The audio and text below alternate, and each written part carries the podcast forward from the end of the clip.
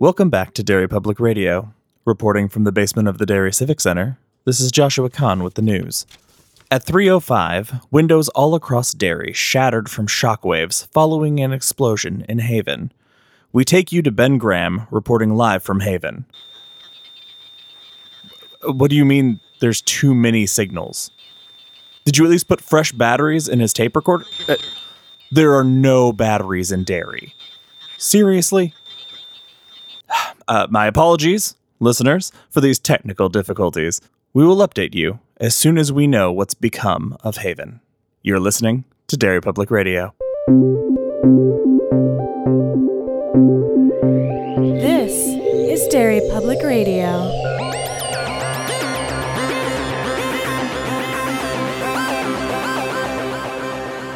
Welcome back to Derry Public Radio, a biweekly Stephen King book club podcast. I'm one of your hosts, CM Alexander, alongside Joshua Kahn Hey, everybody.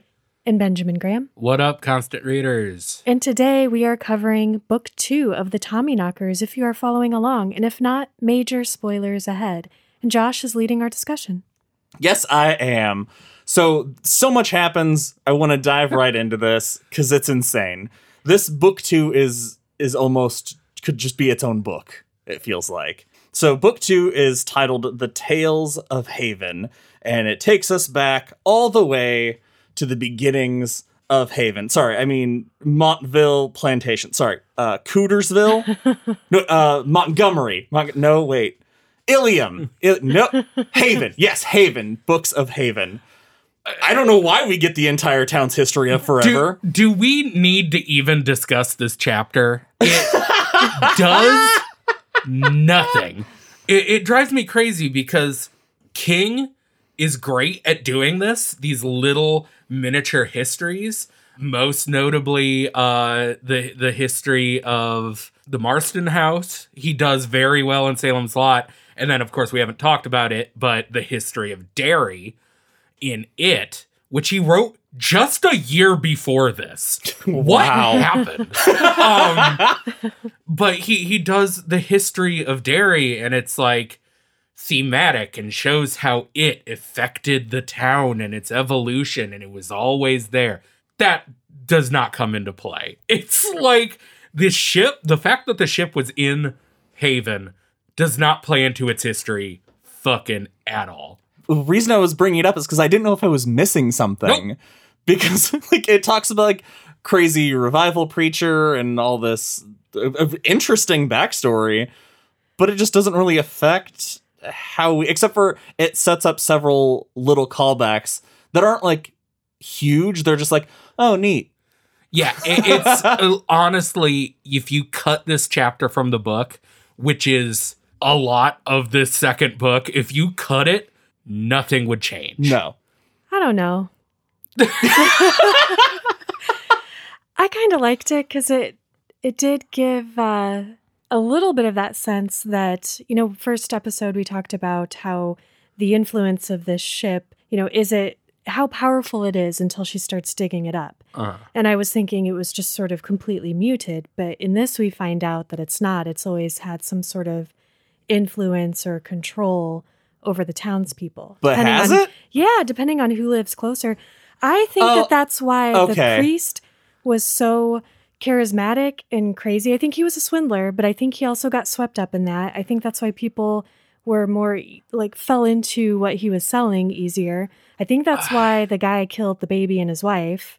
Ultimately, Yes. yeah, okay. Did they? Yeah, they say that they lived. in the forest. In that radius. Okay. Yeah. I okay, I guess. And but that's also much later on into book two. They have this Yes. part where Ev Hillman is like doing all this research, and he's like, "Well, I guess people do go missing in the woods a lot." We're Uh, gonna come back to that at that oh, oh, time absolutely. because I have so many things to say about it. Uh, and that little bit accomplishes what this entire first chapter hints at barely. Like it's not needed. I will give you guys that it is weird because the way it's done, it reminds me of like a, a, a much later season of a really great TV show, and they're shoehorning something in, and you're like, Well, why didn't you just set that up from the beginning? That wasn't really part of what we've been doing this whole time. You're just shoving that in there. Oh my Even though it's one even though it's one book, that's is kind of what it felt like. that's also the last chapter of book two. yes. is like, oh shit, I spent so much time dicking around with a bunch of characters we don't know or care about.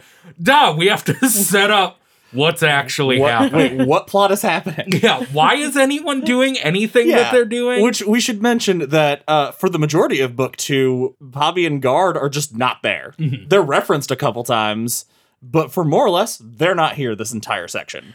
I love who we do get though. I love Ruth and I love Ev. Yeah. Mm-hmm. That's actually one of the parts about book two I like the most. Is it's really cool. I, like I said, I like this book structurally, where we spend an entire first part of the book getting to know our. I really struggle to call them protagonists. this book doesn't have any protagonists or antagonists. They're just antagonists. Yeah, uh, setting up these two characters who are ostensibly our main characters, and then in the middle of the book, they're just gone. And I, I kind of like Well, that a lot. It makes the most sense because if we were following them, book two would be they go back the next day and dig some more. they go back the next day and dig some more. So I thought this was really effective to get around jumping past the boring part of what they're doing and see how it's affecting everybody else. uh, I at the end of this, I'd like to workshop how to make how how we could have made this a book.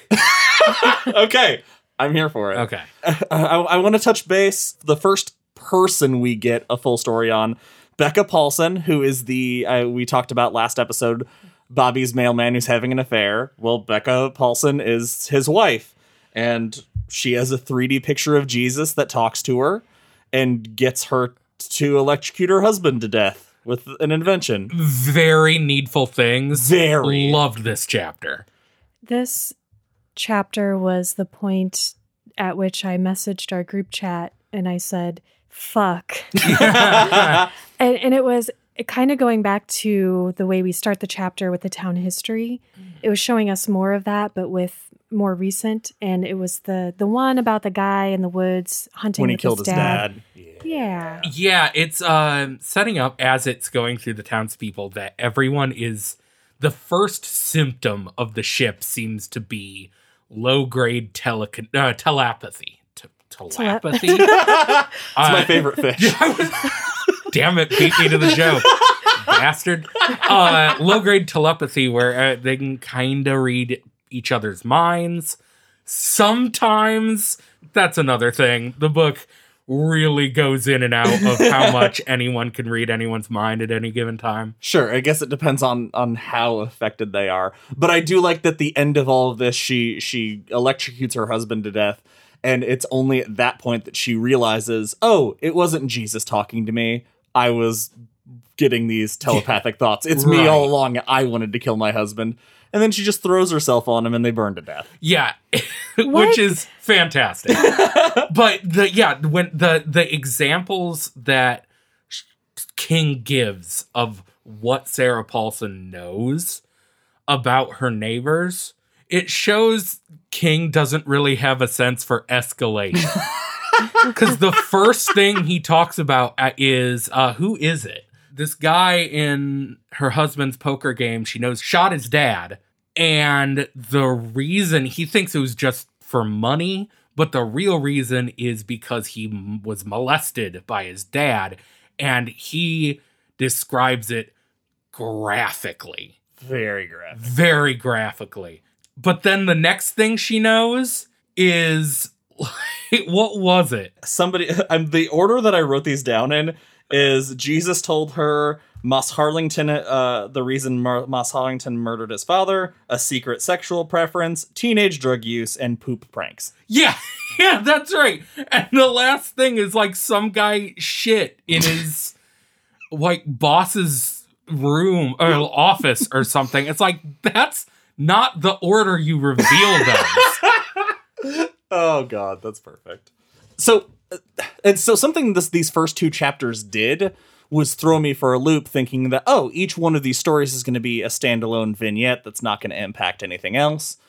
But our next chapter is where that all changes because our next chapter is Hilly Brown, our ten year old magician. what did you guys think about Hilly uh, just from Jump Street? I loved it because the place I thought it was going with his character.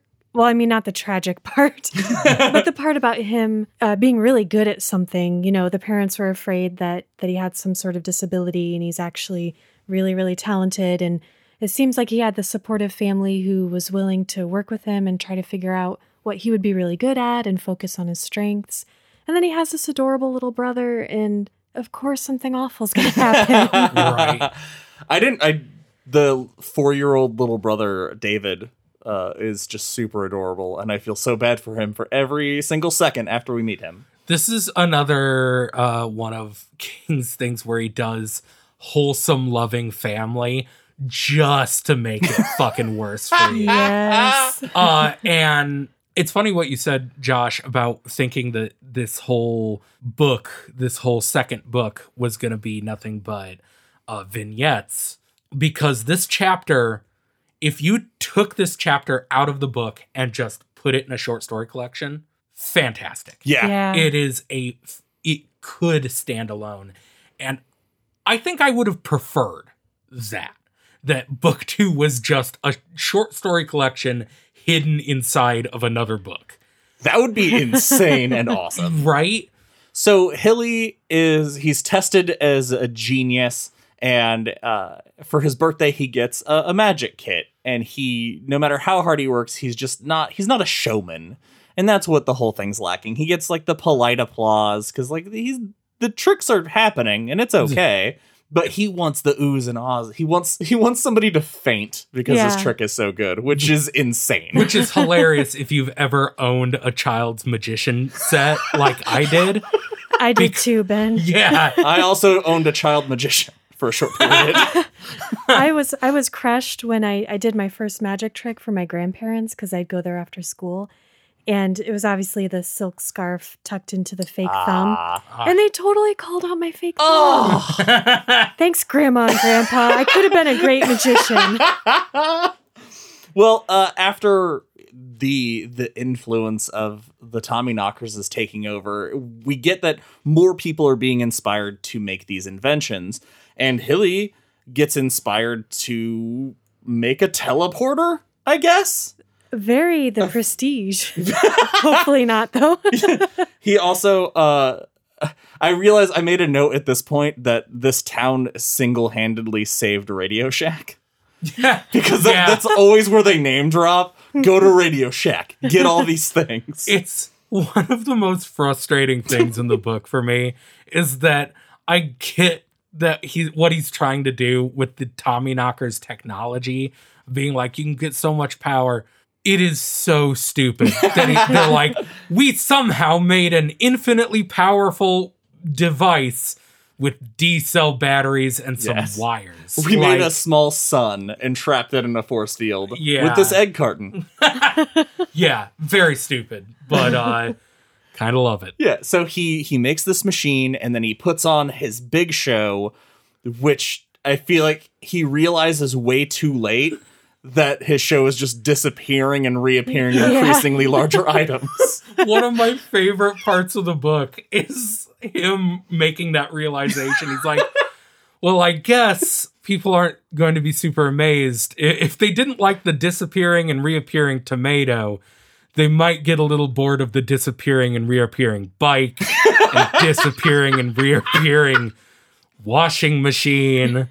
It all culminates to his grand finale, which is the disappearing little brother.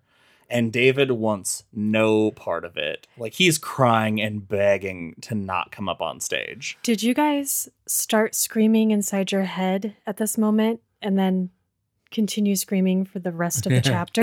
yes. I I remembered what happened, obviously, and yeah, it is very unnerving because this is also. I mean, the previous chapter ha- did have two uh, violent deaths, but this is the first we're seeing of like the change in mindset Mhm. that the the ship is giving because Hilly is like this sweet kid who they keep saying he one thing that he's always done is love his brother and he he snaps at David and says you're gonna you're gonna do it and like scares David even more. And he's trying to this trick. smile on stage and he's crying and grimacing and just the way that Yeah. that part was written Yeah. as, it was The- so good. I, I pulled this piece of dialogue. He'd had more success loving David than he'd had doing anything else he set his hand to, including magic.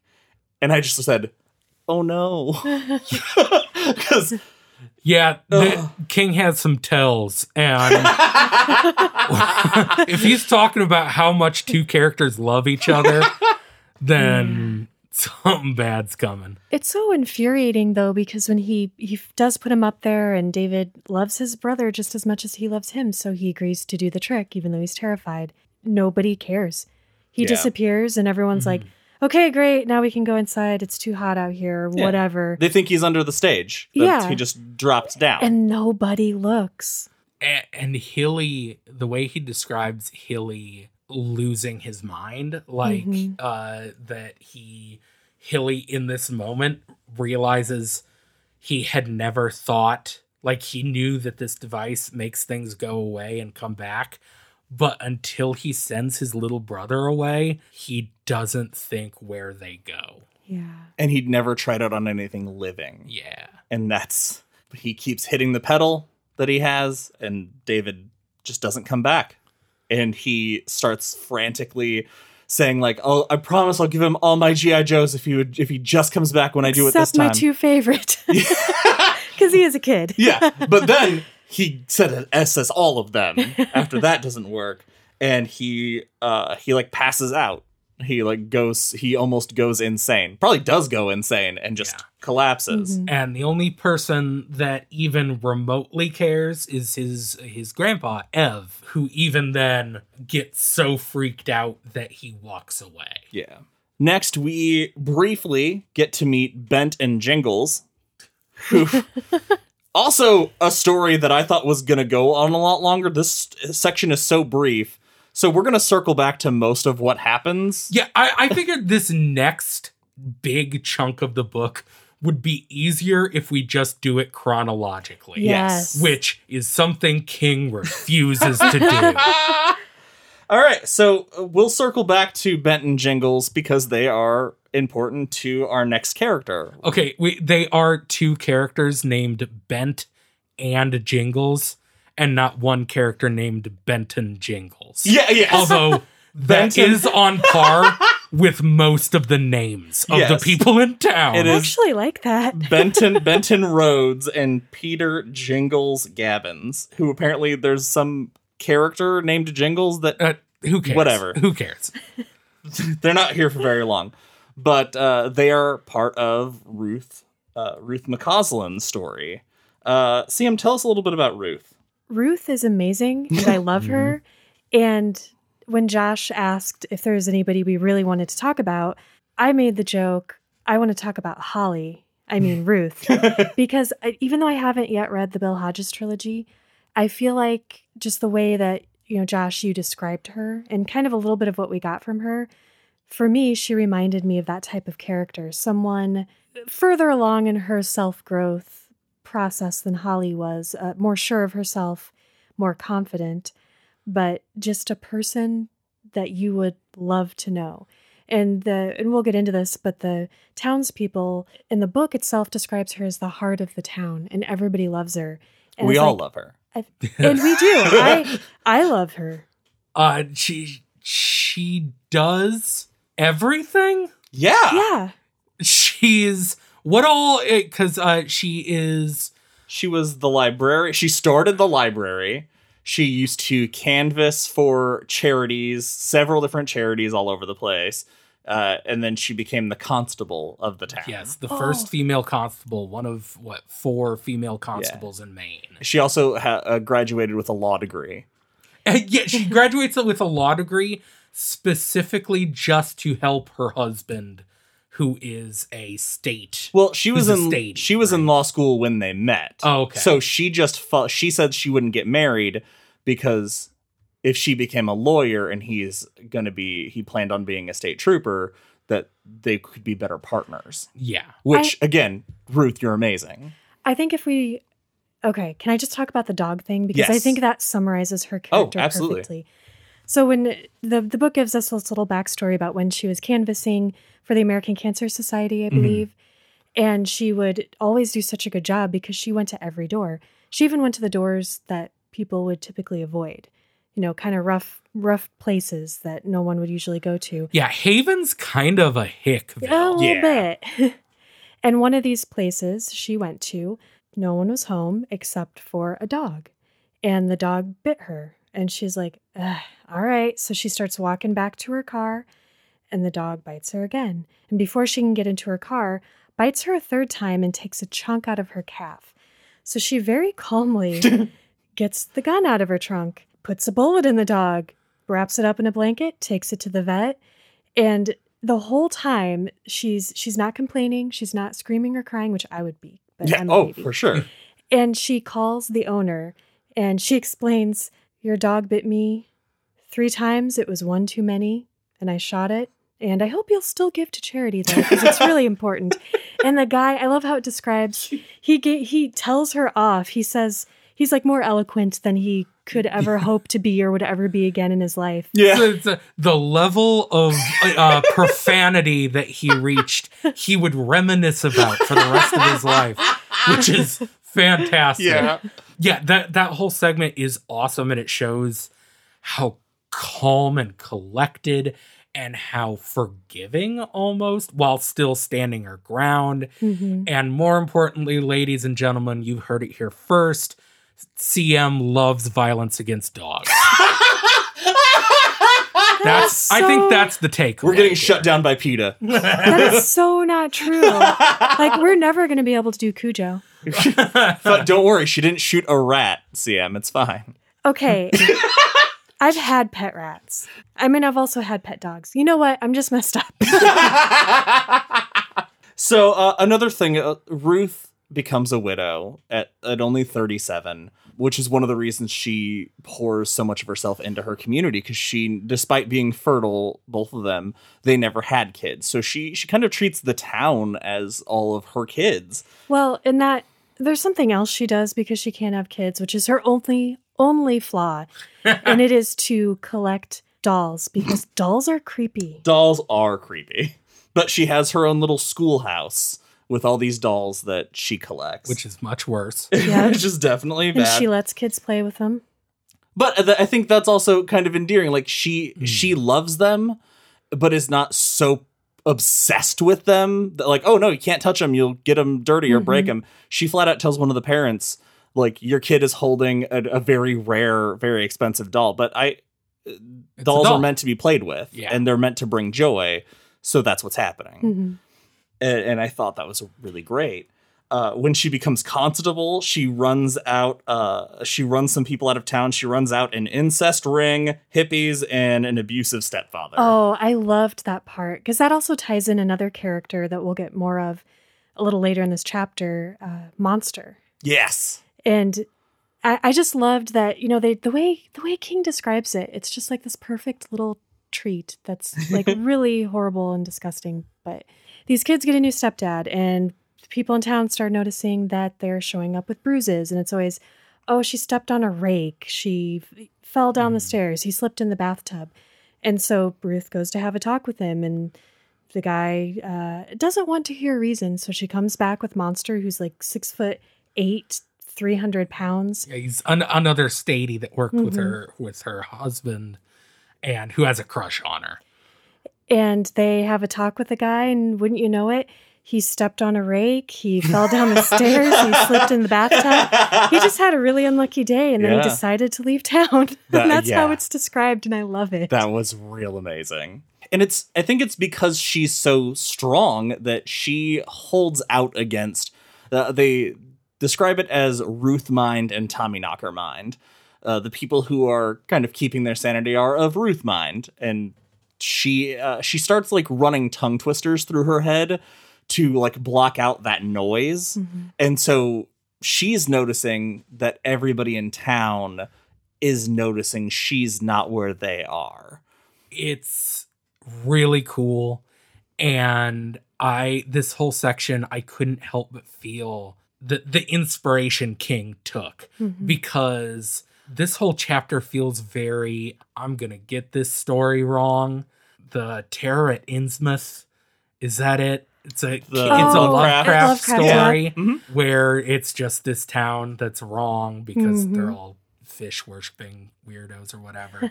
but it feels like that where she you get this feeling of her being on the outside and noticing everything. And then the the tongue twisters are uh just Village of the Damned. Yeah. It's the Yeah. brick wall Yeah. in Village of the Damned, which I thought was really cool. She, uh, we also get a glimpse of another some overall things that have happened through the town. Now it's not just affecting people who live there. People who are driving through are becoming nauseous the second they get into town. Uh, there's a kid who, from the moment they drive in the city limits till the point he drives out, a small child loses four teeth. And uh, a woman who we meet briefly early earlier on, Mabel, accidentally collapses all her molecules. That is so cool. oh, it's also worth mentioning that the the only other people who aren't affected, like Ruth, have metal plates in their head. Yeah, So just she's that strong of a person that she is also unaffected, but does not not because she has a metal plate in her head. okay. Yes, that is cool. I have to air a grievance right now. all right. The metal plates, the ship, what the ship does. Okay, where to start? Okay, Gardener and Ev Hillman, we eventually learn, have metal plates in their head, and that is stopping the influence of the ship on them and stopping them from becoming. It's like the tin hat theory. Except that is stupid.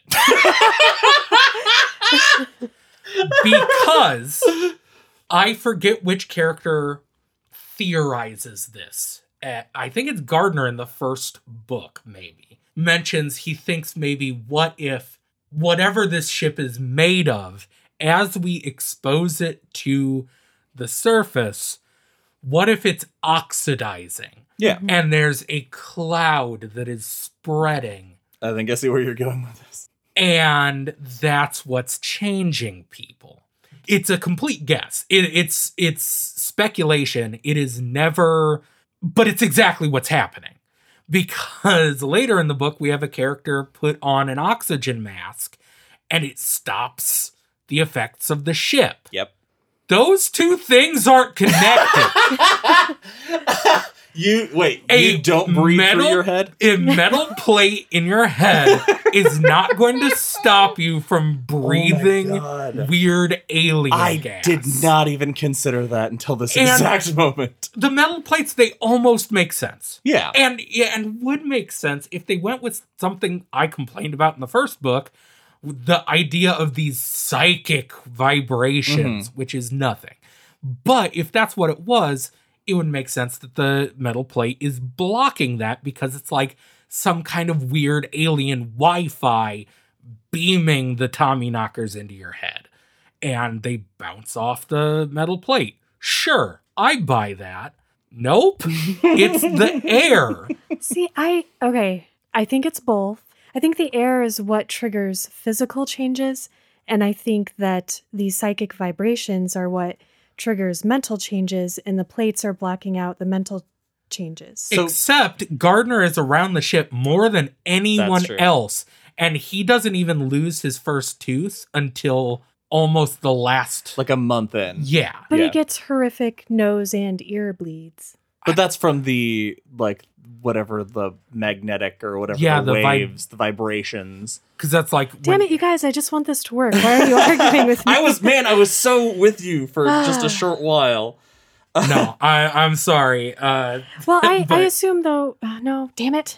I, I'm keep trying because he they're they're uncovering more of it. So uh huh. uh, because more of it was uncovered, like later, uh, for example, when Monster has to use the oxygen mask, I assumed that he was affected so immediately because So much of it was so out and much of it was Yeah. yeah, exposed. But yeah, Ev doesn't lose his teeth. Yep. Uh, Wait, wait. Ev has dentures. I bet. Oh my god. There we go. Okay. Sure. So next This is this is Gardener having The Shining. This is us trying our best, just trying so hard to make, make this not happen. stupid. Uh, what's not stupid is the scene where Ruth loses three hours in her in her schoolhouse and comes to because her dolls are talking. And the dolls are talking with the voice of the townspeople that are around her. And she has a little chalkboard. And written on the chalkboard, because this is David has gone has been missing. They've been searching for days. It's been exhausting. Nobody has any trace. But somewhere in her brain, in her in her Tommy Knocker mind, knows that David's gone. So she wakes up, and on the board is written, David Brown is on Altair 4, which is, uh, I don't know if you guys catch the reference, the reference to uh, the 1956 film Forbidden Planet. And it's dumb. and it's in Star Trek. The Oh, it original is? series as well. Huh. It is so much less scary when you name stuff. but I don't think that's like the actual name. I think that it's, It's- pulling that collective reference Yeah, it's because they keep having dreams that David is lying on a ground that's unfamiliar with a skyline that has no recognizable marks and he's trying so hard to breathe and he Which can't. Which reminds And- you of The the the the the where mother comes from. Yeah, Except there's no giant holes in the sky. I didn't Yeah. think of that. yeah, no But- giant ants. It's that vision is scary. Being trapped on a weird alien planet, scary. When you give it a dumb pop culture name, not scary. it is the same thing. We are over and over again. tr- He tries to convince us that the name Tommy Knockers is scary. It's not. it is a dumb name that he could have called anything else. if Gard had thought of anything else, that's what everybody in town would call them. I thought of the Stay Puft Marshmallow Man, something that could never hurt us. stay puffed, stay puffed, knocking at the door.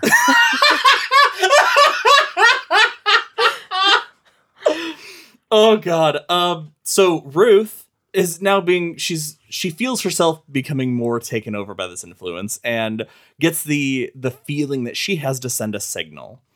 And she cuts all of her dolls open, places a gadget she made out of C-cell batteries, wires, calculators, toilet paper tubes, all this stuff, fills her dolls with all of these things, and then drags a giant sack of them to the town hall where she proceeds to climb into the clock tower and rig it to explode, which is awesome. The thing that I, I love so much about it is that she sets everything up. She sets up the mechanism so at three o'clock it's gonna explode. People far and wide are gonna see it, and somebody's gonna come to the rescue for this town. She falls asleep, wakes up covered in bats. I've thought of a million ways I don't want to wake up. Covered in bats is up there. Damn it. I think Ben was right earlier because when That she this is stupid. when she wakes up covered in bats, she freaks out because she's covered in bats. Sure. And I just thought, but bats are Like- so adorable. like, my wouldn't you be like, oh, like no. a, a, a adorable living blanket. I wouldn't mind it. No. Here's the thing every living animal in Haven is dead. This Yes. uh, Yeah. gaseous cloud kills all animals. And she can hear the thoughts of the bats, and they're insane. And bats are not insane; they're wonderful creatures. you, so you can't prove that. I, you can't prove I can't prove it. My point is they should be dead. Yes. Like, why are there bats? They're protected in the clock tower. Time. they all have them. metal plates in their head. Yes. Uh, but in a panic, she wakes up and like rips some of them in half, which is great. falls down the ladder and breaks all of her ribs. and she prays for death. And at 305, that prayer is answered because all of her dolls explode, firing the top of Town Hall into the sky like a blazing green rocket. We should also mention that sh- before she does this drastic thing, she does try to leave town. She tries to escape. Yes. And while other people like uh, Ev and Hilly were able to escape because he took his grandson to the hospital, she can't. It's like there's an invisible force, which made me think of Under the Dome, of course. and it's the the same like spongy force field that Gardener felt around the mini sun in uh in God, we haven't talked about her in so long. What's the main Bobby. character of this book named? Bobby. Bobby uh in her in her basement. But yeah, I love that she has this this plan to send a signal to blow up the town hall, and it's pointless because everyone in town, as much as she is trying to block them out, they know they're all connected. They're a hive mind because all of them at the exact moment that this is going to explode, every person in town goes inside, goes into their basements. Like they all know that this is coming. They knew. Why didn't they just stop her? I think they wanted it was their way of getting rid of her without actually having to kill her because they love her. So they didn't want to kill her. But immediately afterward, they're like, oh no! we wish that wouldn't have happened. oh, we fucked up. Oh, we, we really fucked up this one, guys. yeah it's it's that thing of like there's no consistency on when they can read minds when they are tommy knockers and when they're just the townsfolk. Yeah, because they could have stopped her at any time. yes. There there's no delineation. It's just oh we're the tommy knockers. We're gonna go hide from the explosion. But we didn't. But we could have stopped but it. we could have just stopped it. And next, we meet two characters who really wish they would have stopped that explosion Beach Jernigan and Dick Allison. Ben, will you tell us about Beach and Dick?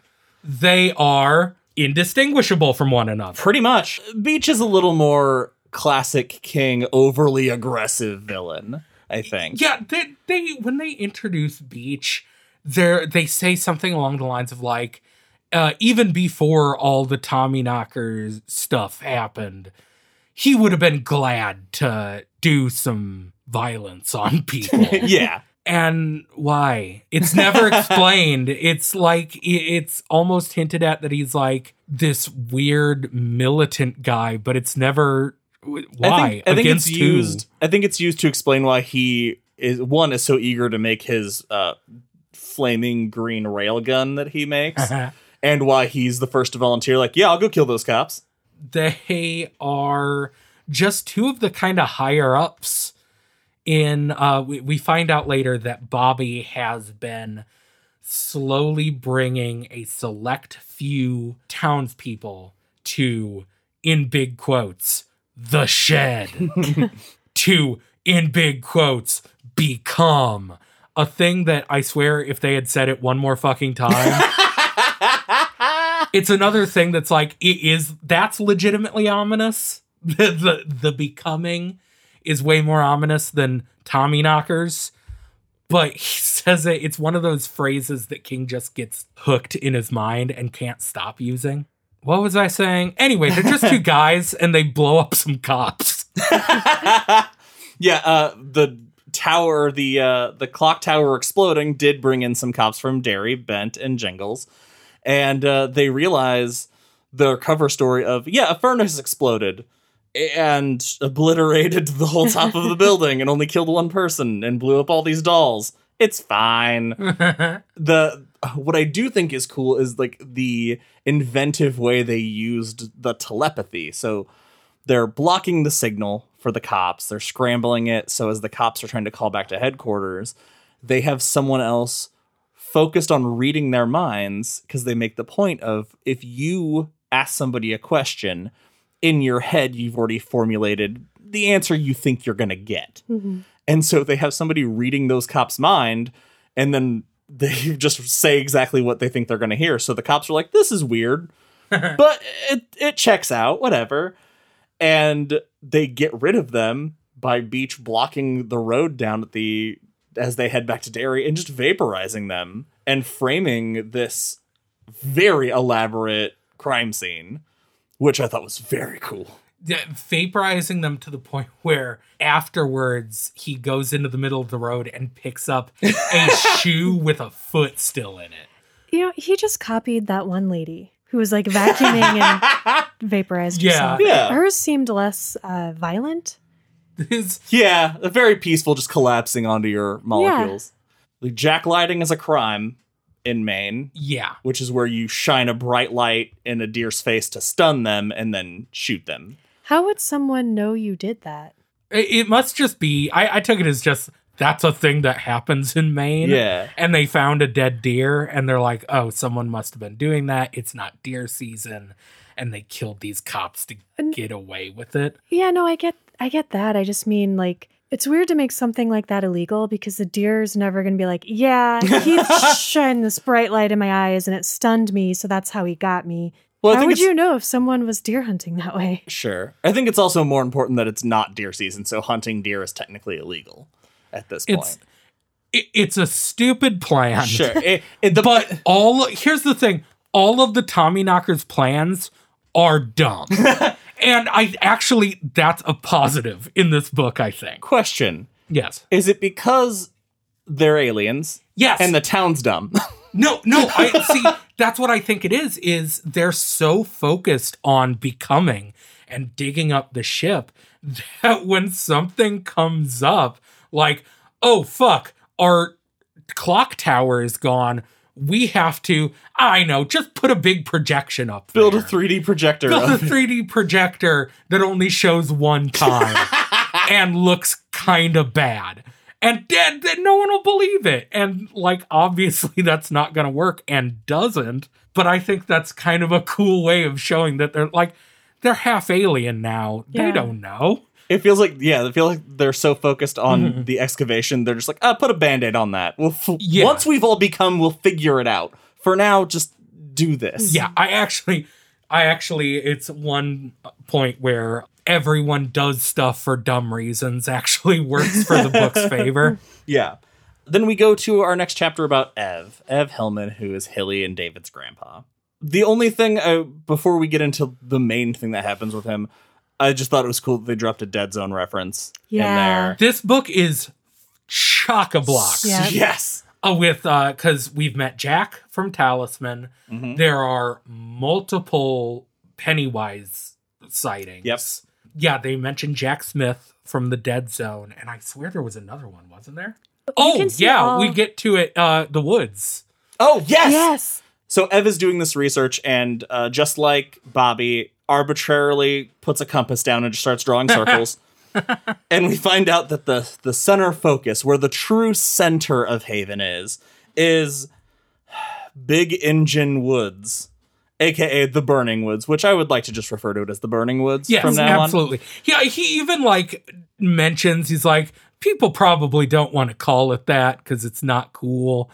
But then he continues to call it that. Yeah. So uh, But the point is that the Burning Woods belonged to the Micmac Indians. uh, Ludlow is mentioned Yep. in in name. They say in Ludlow where the the Micmac chief was buried, Yeah. and people don't know where that is anymore. I love that on his deathbed, they weren't sure if he was just expressing that the land was cursed or if he was cursing the land.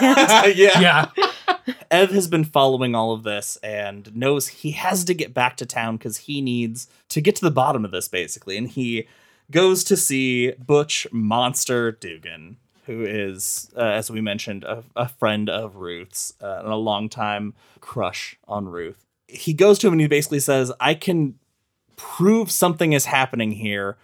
But I, if I go back to that town, they're not going to let me leave a second time. There's no way. So while you're all at the funeral tomorrow, I'm going to take a flare gun, fire it up. You see, you see a flare, just know that I'm in trouble. That's that's the plan. And Monster is like trying not to believe him, but at the same time, all of it just feels like it makes sense hmm.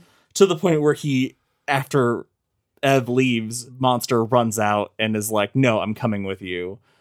And then what I thought was fantastic of Ev to suggest tell all of your officers, don't tell a single person what you're doing. Tell them all you have the flu and that's why you can't go, knowing that everybody in town will read mm-hmm. everybody's mind so they'll instantly believe, "Oh, he just that's why he's not here. He has the flu."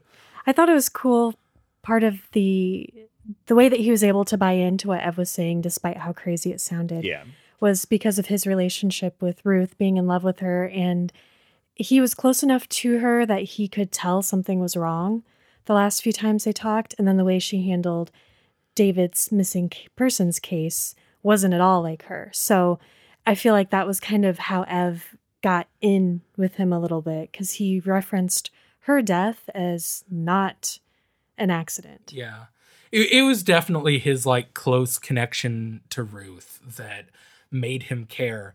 And not the fact that after not believing Ev for a real long time, he suddenly remembers wait a second, the last time I talked to Ruth before her death, she kept saying, stay away from Haven. That's weird. Ah, That's Huh. also that's also like the first the way this chapter, this book starts out because it feels like it's shoehorned in, but it's being written so you can put it wherever you want. you can write things around it to support it. That is the craziest piece of book book criticism I've ever heard. Y- yes, it doesn't make sense, but it's a book. So you can say whatever you want. No, no, no. the cla- was, it's the classic book argument. you guys completely took that not No. the way I said it. I'm sorry. I'm sorry. No, no. I understand. It's My point is, he could have written that in a way that made sense because he can put that tidbit of information anywhere in the book that won't make it feel tacked on. yeah, it, he could have made it not feel so Yeah. sudden of like, oh yeah, that thing. yeah. Which I think is the valuable point of including, we kind of glossed over it, of the amount of times that Ruth reaches out to him during all of Yeah. this and his reaction to finding out the only one person who died and it's Ruth. And that just, Yeah. it, it, all of that adds up to all of this shadiness. And Ev, thinking ahead, goes to a medical supply store and buys an oxygen tank. Um, Why? no, not why didn't he? Why did he buy it? Why didn't he buy a bunch of refills? oh, That too. yeah, that too. But He only bought ju- twenty five just a full minutes of hazmat suit. air. Yeah, yeah, absolutely. But also, why? Why Okay. does he know? Oh, it's probably the air. Why? See, what- How would he oh, know that? because the day that uh, it was before Ruth died, they had a nice day that was very breezy. Like the the weather had been very like stagnant. They they didn't have a lot of, of oh heavy fuck wind. yeah. Yep. And so it kind of blew that and dissipated it. and everybody woke up feeling like they had a massive hangover that People day. were a little more normal that day. They couldn't quite understand Wow. their previous Okay. behavior. yeah. I did not catch that. I, I j- as soon as I saw Sam's face, I was like, "Ooh, I remember that now." Fuck. Okay. I t- one point for Tommy Knockers. Good job. Oh, one point for Sia. Yeah. well, Sam, right. you get all the points. It's cool. Let's talk about the funeral. So the day of the funeral, Haven has all of these people, this influx of people, because she touched so many lives and did so many things. Everybody is gathering to pay their respects, and everybody we touch base with is at a different level of feeling sick as hell, which is great. The great story about this is Ev and Monster driving all the way around the perimeter of Haven so as not to get in the city limits until they hear the church bells ring. But then, so they they go through all this trouble to drive around, Yes, yes, they do. and then Ev decides I'm going to use telepathy, Yeah. To you know alert every townsperson exactly. He could have just driven straight past the funeral. Yes. Well, he also, yeah, he gets there and he's like, How do I prove what's going on to Monster? I'm going to think as loud as I can. and then God. Monster's like, What? And then he's like, Yeah, you think that's crazy. Check this out. And he turns on the radio and gets a really far away radio station. Do that first. Yeah. if you uh, really backwards scaling, Yeah. it's it's just like that one lady reading the townspeople's minds, getting reverse order news. So Bobby and the other townspeople that are in this inner circle obviously hear the screaming in their head from a stranger, and they leave the funeral to uh, apprehend these intruders. Uh, we finally check back in with Gard, who has been just tying one on every single day since we last saw him, to the point where he is now puking up blood almost daily. and uh, making revelations that were obvious since the first time he saw the ship. He Wait. becomes Are these guys going to use this for weapons? Fuck you, Gardener. That's also that was his idea too. yeah. he does become insufferable in this part. Become. Yes. He's becoming insufferable. Ah. I actually I really get like the becoming thing. It- Yeah. yeah. it is Yeah. it is cool and weird and ominous. Yeah, I'm Well- probably going to use it. the thing that I like about it is it to me it expresses the aliens like the limited way of explaining how this alien species would describe what's happening Yeah. and that's the closest they can get. So are are the Tommy knockers terraforming Earth? Yeah. I uh, yeah. Yeah. Yeah. Well, Well, yeah. they're they're at least terraforming what they can now. I don't know. Are they Well, they're changing people. are are they becoming what the aliens were in the ship in the first place? That's what I Are assume. they something new? Okay, here's the thing. Let's stop for a second to talk about how shitty are these aliens? As how are they? okay, how did this society of aliens that we are being represented get far enough to become space travelers? Because they're assholes. they are violent and irrational. Well, okay, maybe not irrational. They're, they're violent. They just don't seem like a society that works. But what if none of that is true? What if they are a society that works? What if they are more even keeled? But the human element is what corrupts them. Yeah, I did think of that because I was like, eh, they- they're just like, they fight in the streets and this guy makes another guy disappear into space and like, into the What a phantom s- zone, dude. yeah, what a stupid society. Uh, uh, oh, humans do all that stuff. Never Yeah. mind. Yeah.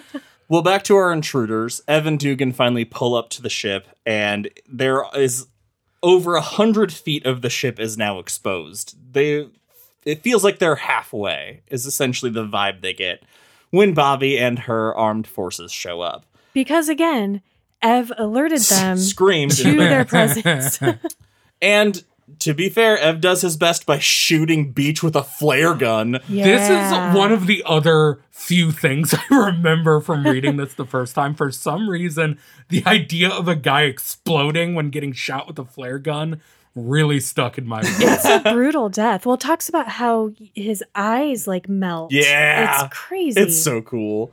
They try to make their getaway, but uh, Bobby takes Ev out with a shotgun stock to the back of the head. Then Dugan fires through the Jeep's windows into Bobby's torso, tearing her lung open. Oof. And I was so I was at first I was like, oh shit, they're gonna kill Bobby in the second part of this book. That would be insane. yeah. And it is, which is why they don't do it. Instead, they capture them, take them all back, and one by one bring Ev and Dugan into the shed to make them become. Can I ask a quick question? Yeah. Are there Tommy knockers in the shed, or is it something that Bobby built? I think we're going to find out at the very beginning Well, of book three I'm because sure we have kind of an find idea. We have an idea at the end of this chapter what I, is I know in it's something like organic, but because previously she had said that Maybe four legged. the Tommy knockers were dead, Yes. but it mm-hmm. didn't seem like she was lying yes. when she said that. Right. No, I, I think the Tommyknockers were are dead in the ship, but it's broadcasting this information into their heads, and she has built something in the shed to make the becoming happen. So it's not the Tommy knockers in the shed. no, I think Correct. Josh is Okay. hinting pretty strongly at what's in the shed. Yes. Um, I missed it. I don't Uh, know. oh, no it's idea. at the Oh, very whoa. end. Your uh, brain's about to get Oh, ro- Yeah, there it is. Yeah. There it is. Um, and what's even more upsetting is before we find out that, because Gardener puts two and two together, something that I knew from the first book, like it was pretty obvious. I now that I read it, I was like, "Fuck! How did I miss that?" Uh, My, my brain doesn't want to accept this. really upsetting is they're, they they do that thing where King will be writing what people are saying and then what they're thinking in parentheses. That interrupts what they're Yeah. saying. And at some point someone is thinking about going into the shed, the becoming, and in the the like parenthetical thought bubbles, they say went into the shed, ate to become, took to and it like this weird reference to like the uh like the devouring. Eucharist. Yeah. Like the like Yeah. taking take this of my body and eat to Yeah. become. Mhm. What are they eating? Well, for people who haven't read along, you're if you didn't pick up on my comments earlier. I can't finish book three. So, for our final chapter, the town concluded. We get to spend time with Gard For a really long time. for a real long time. So we find out that Gard has been uh, since Bobby's disappearance, where they told they said that she was exhausted and they took her to the hospital. He's had a rotating uh, crew of partners.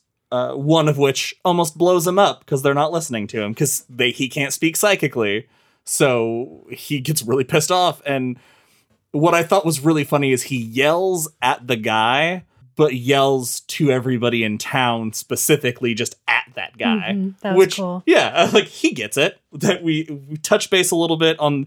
It's referred to as the last act of aggression in town, where uh, a guy makes a device that opens up a portal and sucks a dude in. But once that dude vanishes through, they hear the voice of a small child calling out for help. So oh, it's so sad. and then they hear him like asking for help, and then the dude just shuts the portal off.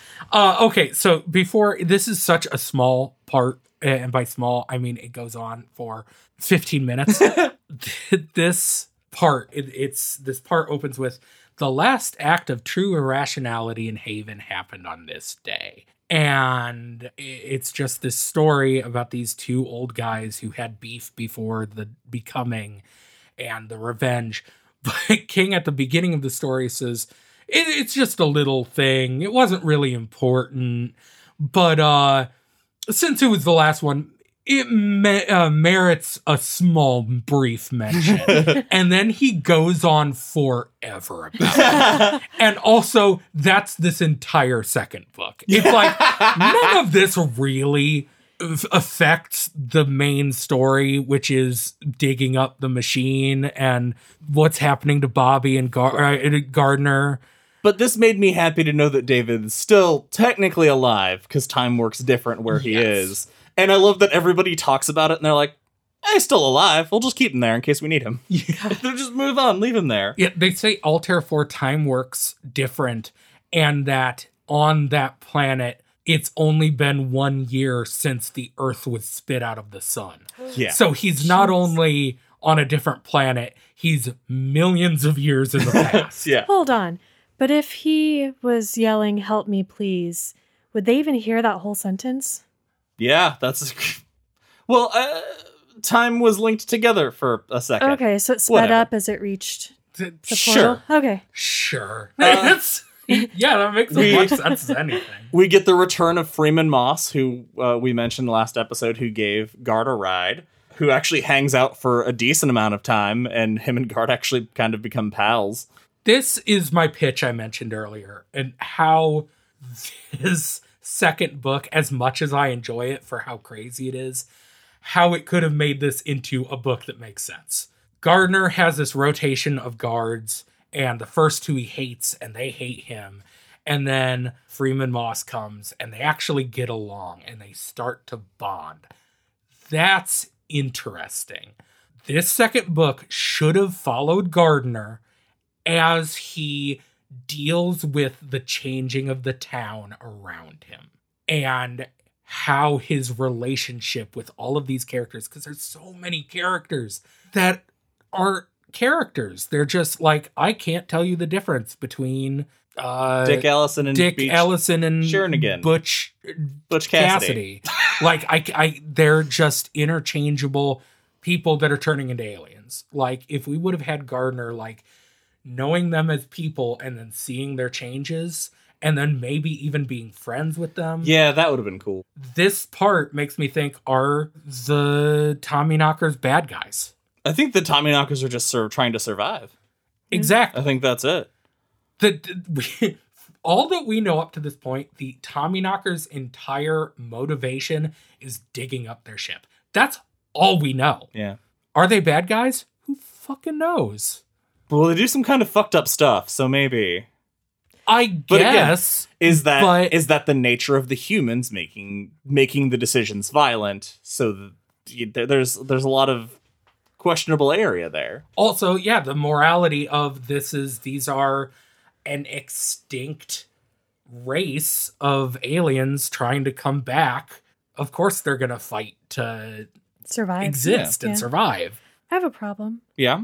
Book three is not where the town concluded begins. The town concluded is where book two ends. Book three is called is titled The Tommy Knockers. Oh. Did you not finish the reading? No, I'm sorry. I thought that because That's said, why you're so confused about this. three. The town concluded, and so I thought it was book three. And I read ahead. I only knew a little bit Oh. about what we just talked about Yeah. because it's like, oh, I'll just read ahead a little bit. I am so Oh, sorry. I no, didn't know. no worries. I didn't know I didn't finish book two. Uh, Oh, well, Don't think- title something three and then have book three. oh god. All right. There's not much left. So, but uh, so I'm, I'm gonna because of where we're at on All of time. this is not meaning anything. I was like, Freeman, wait, what are you guys talking about? oh my god. Leave this in. That's weird. I'm gonna have to because I sound like a moron gonna- earlier. I'm t- this is one of those things I'm telling you you need to cut and set aside for when we release a like a bloopers episode of like all the shit you usually edit out. Just me keep- being dumb. Keep this whole section.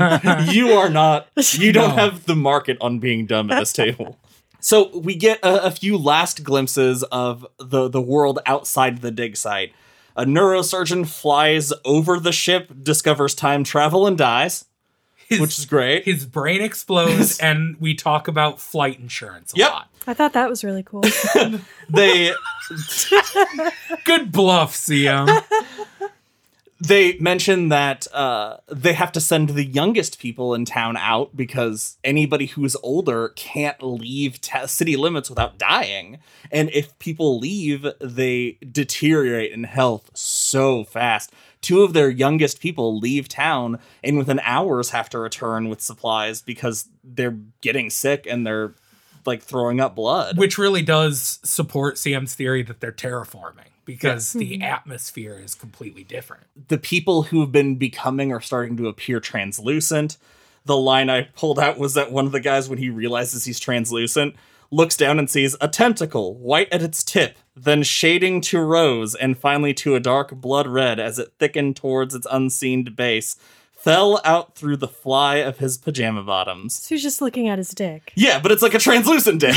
It's Is yeah, that like every man's nightmare? when the becoming gives you dick tentacles. Yes. And uh dick tentacles. uh Bobbi mentions that soon in Haven there will be no gender. Every there will be no genitals. There yeah, be no genitals. No, th- there will be. They're just tentacles. They're just tentacles. Um, Genticles. Ge- damn it. I think I stole. I think that's from Futurama or something. Okay. So, Gard is alone at the end of this, and lo and behold, Bobbi shows up, and they bang, of course.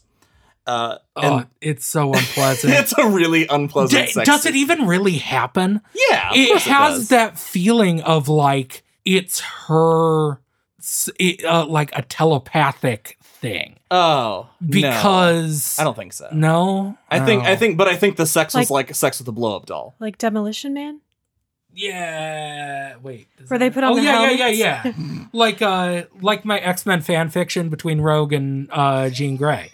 Yeah. that I read is listeners very real. Oh, it's so good. We need to Uh, we need to release that on Patreon. It, it's on YouTube somewhere. I've searched for it and can't find it. so good luck with that, constant readers. The point here is that Bobbi has decided they only have about a mile to go till the hatch, and Bobbi and Gard are going to finish together because they started together. But Eh. something weird is They just said, nice. yeah, okay. Something weird has been happening. Bobbi's been sneezing a lot, which is very strange. Gard finally puts it together that with whatever she's been going through, she's needed a lot of comfort and and her lovely little dog Peter had always given her that comfort when she was really low and it's weird. Being around Peter also made her allergies flare up really bad. Something that has never been mentioned before Something in the book no, so far. Not at all. But again, it's a book. You can put it wherever you want. Classic book Could argument. have could have put it in there earlier. Yeah. uh, and Gard puts these pieces together and decides he's going to drink as hard and as fast as he can to forget what he just pieced together. You know, that would explain why you didn't catch that. Yeah. yeah, you guys, I feel the way some of our listeners, because I know a few of them don't read along with us, they just listen and they might not have ever read the book. Right. Now I get it. I know how they feel. and that is it for this episode of Derry Public Radio. As always, thank you for listening. Join us next time where we cover Book 3 The Tommyknockers. For Joshua Kahn and Benjamin Graham, I'm CM Alexander reminding you a person ought to pay the freight on his own obsession.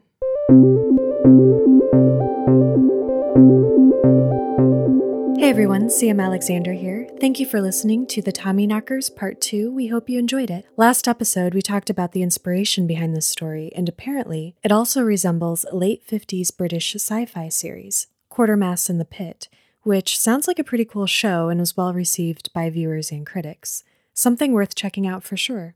And check us out on our social media at Derry Public Radio, or send us an email at derrypublicradio at gmail.com. Visit our website, constantreaders.org, for everything Stephen King and Stephen King adjacent. And if you want to show your support, give us some love, please check out our Patreon page.